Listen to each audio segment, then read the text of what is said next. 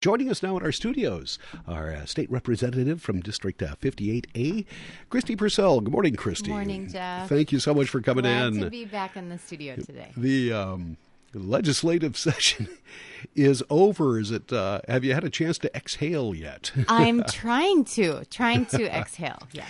You have, uh, they've just finished up what is a very uh, momentous uh, legislative session. A lot of things going on. Uh, some people say good, some people say bad. Uh, that's just a matter of time mm-hmm. before we all find out. Mm-hmm. Depends on where you sit at. But mm-hmm. let's get your overall thoughts on the uh, session and what was accomplished this uh, this year, because really it was D F L driven with uh, the majorities and of course yep. the uh, uh, governor as well. Mm-hmm. Um, overall, was there uh, uh, some celebration uh, involved with uh, the party? Or um, I. Th- I think so. I was too tired and just came home. um, but, uh, I mean, I think um, regardless of, of people's feelings on the, um, the legislation, uh, we got things done in a way that, because Minnesota was the only divided legislature in the country for at least the last two years prior to this, maybe four, I think Virginia in there had a divided legislature for a minute. Um, But I think a lot of Minnesotans just wanted something to happen instead of just sort of the gridlock. So um, no denying that uh, we got some things done. Uh, so at least then voters will be able to to see, oh, I like this and I, you know, want to continue to vote for Democrats, or like, oh, I don't like this and I'm going to vote otherwise. But I think when there's just a lot of um, treading water and standing still, it's hard to uh be able to see the difference between priorities of parties. So the fact that, um, you know, we took action and, yep, hopefully we will we will have a, a far-reaching, um, you know, consequences from that into the future. I, I'm excited about what that future looks like. And, mm-hmm. um, you know, I've heard from a lot of folks that they are too, and that may not be the case for everyone, and that's fine. Well, let's talk about, uh, in the headline today is paid family leave. Mm-hmm. Paid uh, family and medical leave, it becomes a law. Yes. Talk about uh, talk about that. And uh, did you, uh, it, that wasn't really part of the committees that you were on. That was a separate committee, though, wasn't it? Um, yes, I think that had to go through a number of committees. I don't think it ever came before any of mine. Um, and this is a thing that's been worked on for six or eight years uh But my being new in the legislature, this was new for me, um, but very seasoned uh, legislators working on this. Um, I, I was I was so impressed and learned so much. Um, the you know the chamber came up several times, and I met with uh, with leadership from the Chamber of Commerce, both locally and statewide, who were very opposed to this. Um, you know, we heard feedback and something. So I I ran a. a business in town here where there were five employees, and in the final piece of legislation, those are called micro businesses. And so um, we didn't want to exempt the small business, because I would have loved to give my employees time off after they had a baby, or, you know, if someone was ill in their family and we just couldn't make the finances work, our pool was too small. So I loved the idea of having a statewide pool, and um, employees, you know, put in, it's like zero point three five cents or something like, or, or zero point three five percent. Um, and then the employer puts that amount in.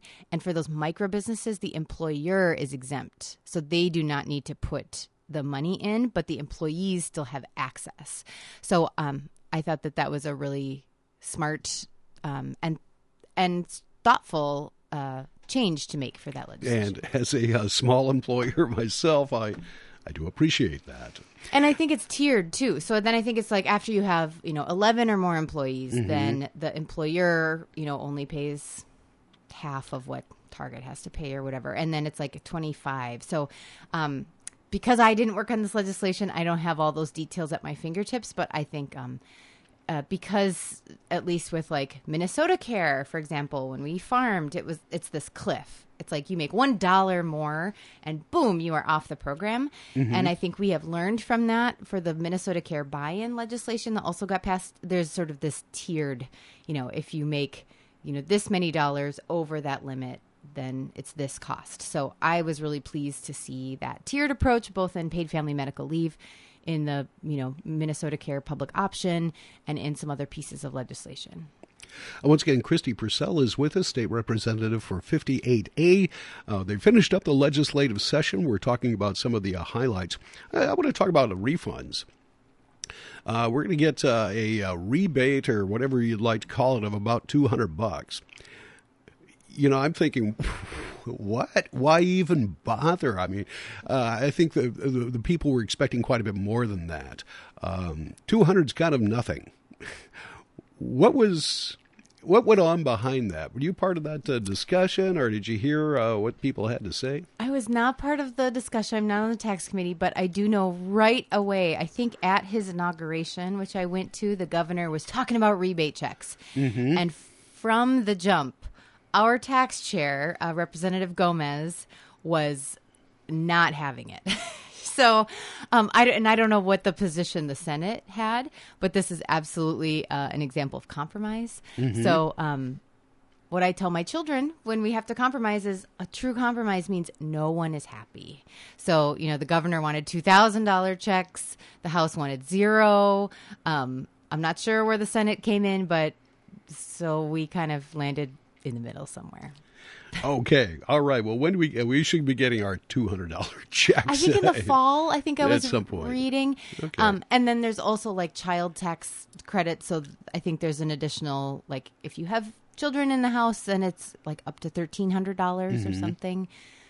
So I I don't know all the details on that. There is some big legislation involving the uh, the school districts. Uh, talking with Superintendent Hillman uh, the other day, he was overall very happy uh, with that. What are your thoughts on the uh, did the, the the school uh, bill, uh, education funding, and such? Did that meet your expectations? Were you happy about it? I mean, I you know, Doctor Hillman has trained me uh, wanting five and five on the formula tied to inflation. Uh, close the special education cross-subsidy and the English language learner cross-subsidy. And in order to do that statewide, after two decades of underfunding our schools, that would have taken an additional four billion dollars over the base funding.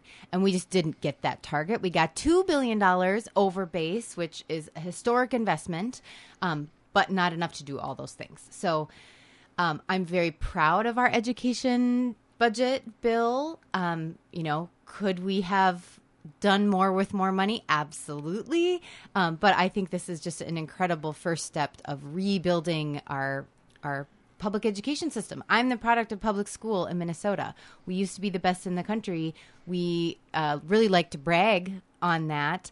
And slowly over time, we have been not investing in our, our public schools. We've seen um, the the gap in graduation rates for kids of color versus white kids versus depending on your zip code.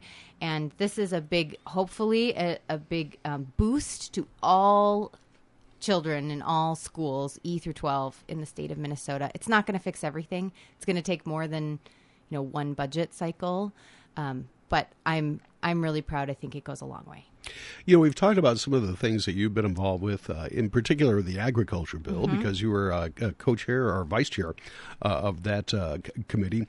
Uh, but what about some of the other ones? You know, a lot of big bills out there. What were the highlights for you, and was there anything that didn't get done that you wanted to see done? Were there highlights and disappointments? Well, I guess what's top of mind, you know, the, the governor issuing his first veto Uh, yesterday.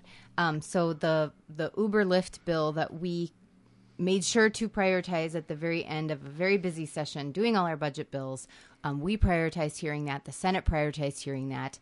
Um, and so having the governor veto that is very disappointing. Um, the, uh, the, the, what seems like maybe a trend, you know, Mayo Clinic threatens to pull out money, and then, you know, the governor's office wants to, uh, you know, shore that up. Um, Uber threatens to not service greater Minnesota, and, you know, the, the bill becomes a study. So um, that's really disappointing. I've talked to Uber and Lyft drivers. Um, when the, those services came to Minnesota a decade ago, those drivers were paid, I think it's like one dollar and eighty-five cents per mile. Right now, they get paid think it's like eighty cents per mile. So in ten years, driving didn't get cheaper, gas didn't get cheaper, but those companies and their their return to their investors, um, that's been going up. And in the meantime, that burden on the on the drivers, the people actually doing the work, and then the take home for them is less than half of what it was a decade ago. So um, that's really a, a disappointment for me. Um, I, uh, I I wish that that wasn't the case. Um, we really stuck together, the Senate with a one-vote majority, the House and the governor's office through everything else this session. So for that to be the first veto is is really disappointing. I think we can do better. Uh, once again, Kristi Pursell is with us, uh, our state representative, District fifty-eight A. Uh, looking at forward this coming summer, you know, the next legislative session is after the first of the year, so you'll have uh, seven months or so to, you'll still be a state Recover. representative, yeah, recovering a little bit, and hopefully you can do that, a lot of that this long mm-hmm. holiday weekend. Yes, yes. But what uh, what lies in store? You know, what are some of the things that you'll be working on uh, from uh, you know, the legislative standpoint? Do you have some projects that you'll be wanting to do some, you know, research, talking to people? What what goes on in the summertime? Well, uh, I'll let you know, but uh, it's taking some much needed uh, time off, you know, stepping back from the eighty hour weeks that we were doing. So seeing my family, literally just resting. um, so that's, that's a high priority.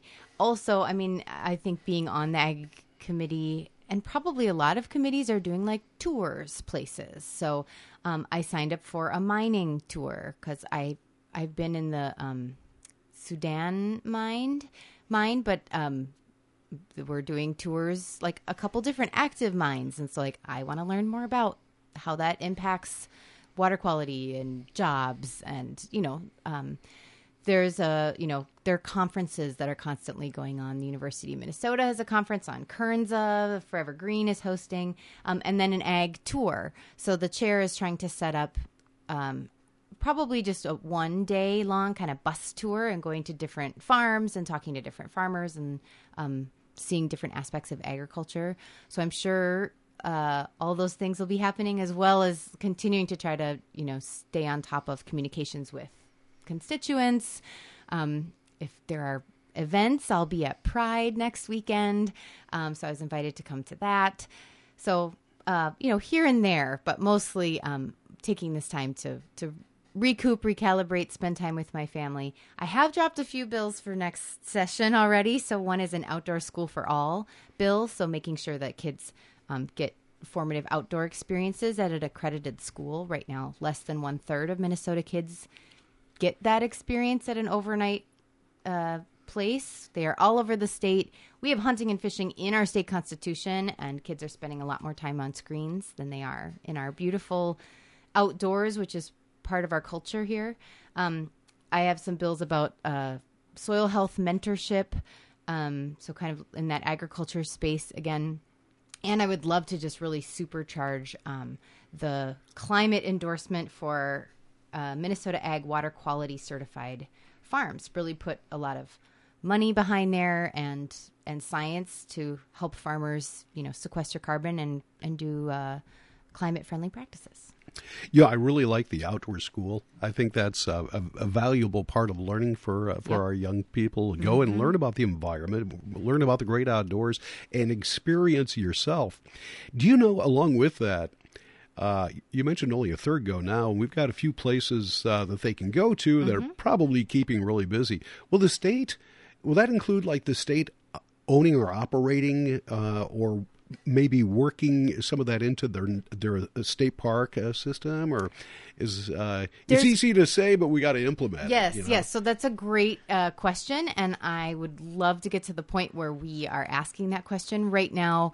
Um, The idea is that it's a grant program through the D N R, so it's purely voluntary, mm-hmm. um, and then it's scalable. So right now, you know, just those five accredited schools would not be able to take one hundred percent of, you know, Minnesota school children between public school, parochial school, charter school, homeschool.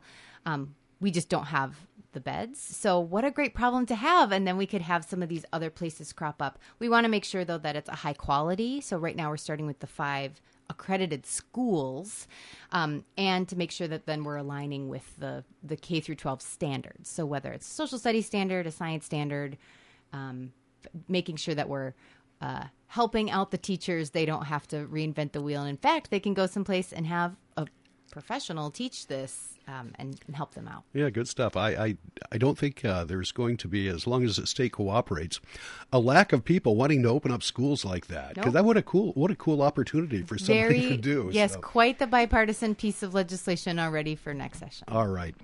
Thank you so much for uh, joining us not only today but throughout the legislative session.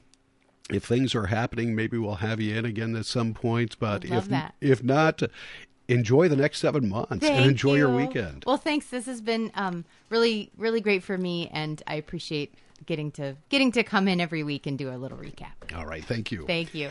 That is State Representative uh, Kristi Pursell from District fifty-eight A. We've got news coming up with uh, Rich and Tim McNiff. News with the side of sports on the way. At Northfield Retirement Community, making a difference in the lives of our residents is our number one goal.